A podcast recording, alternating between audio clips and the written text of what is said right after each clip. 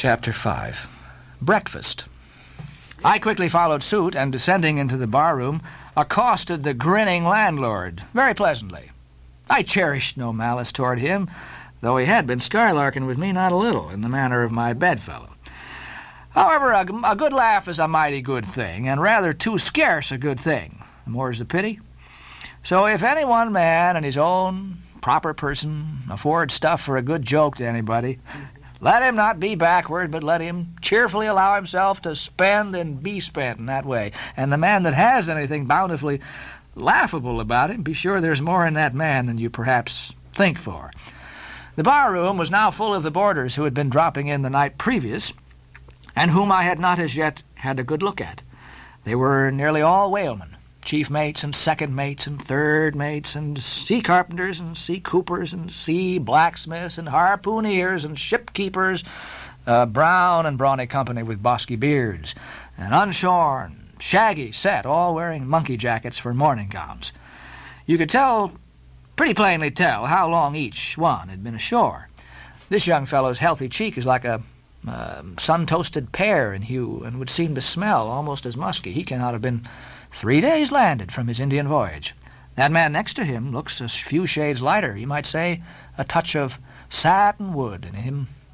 In the complexion of a third still lingers a tropic tawn, but slightly bleached withal. He, doubtless, has tarried whole weeks ashore. But who could show a cheek like Queequeg, which, barred with various tints, seemed like the Andes' western slope to show forth in one array, contrasting climates zone by zone. Grub ho! now cried the landlord, flinging open a door, and in we went to breakfast.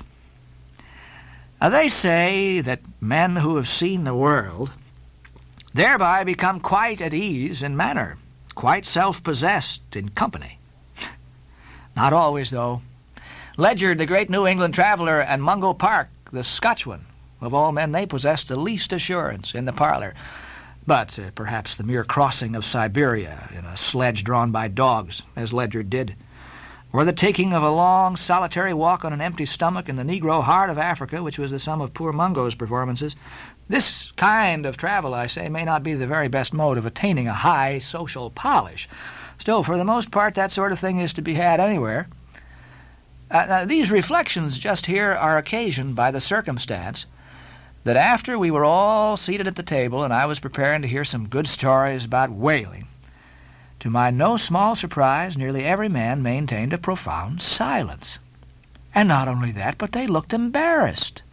Yes, here was a, uh, a, were a set of sea dogs, many of whom, without the slightest bashfulness, had boarded great whales on the high seas, entire strangers to them, and dueled them dead without winking, and yet here they sat at a social breakfast table, all of the same calling, all of kindred tastes, looking around as sheepishly at each other as though they had never been out of sight of some sheepfold among the Green Mountains. a curious sight, these bashful bears, these timid warrior whalemen.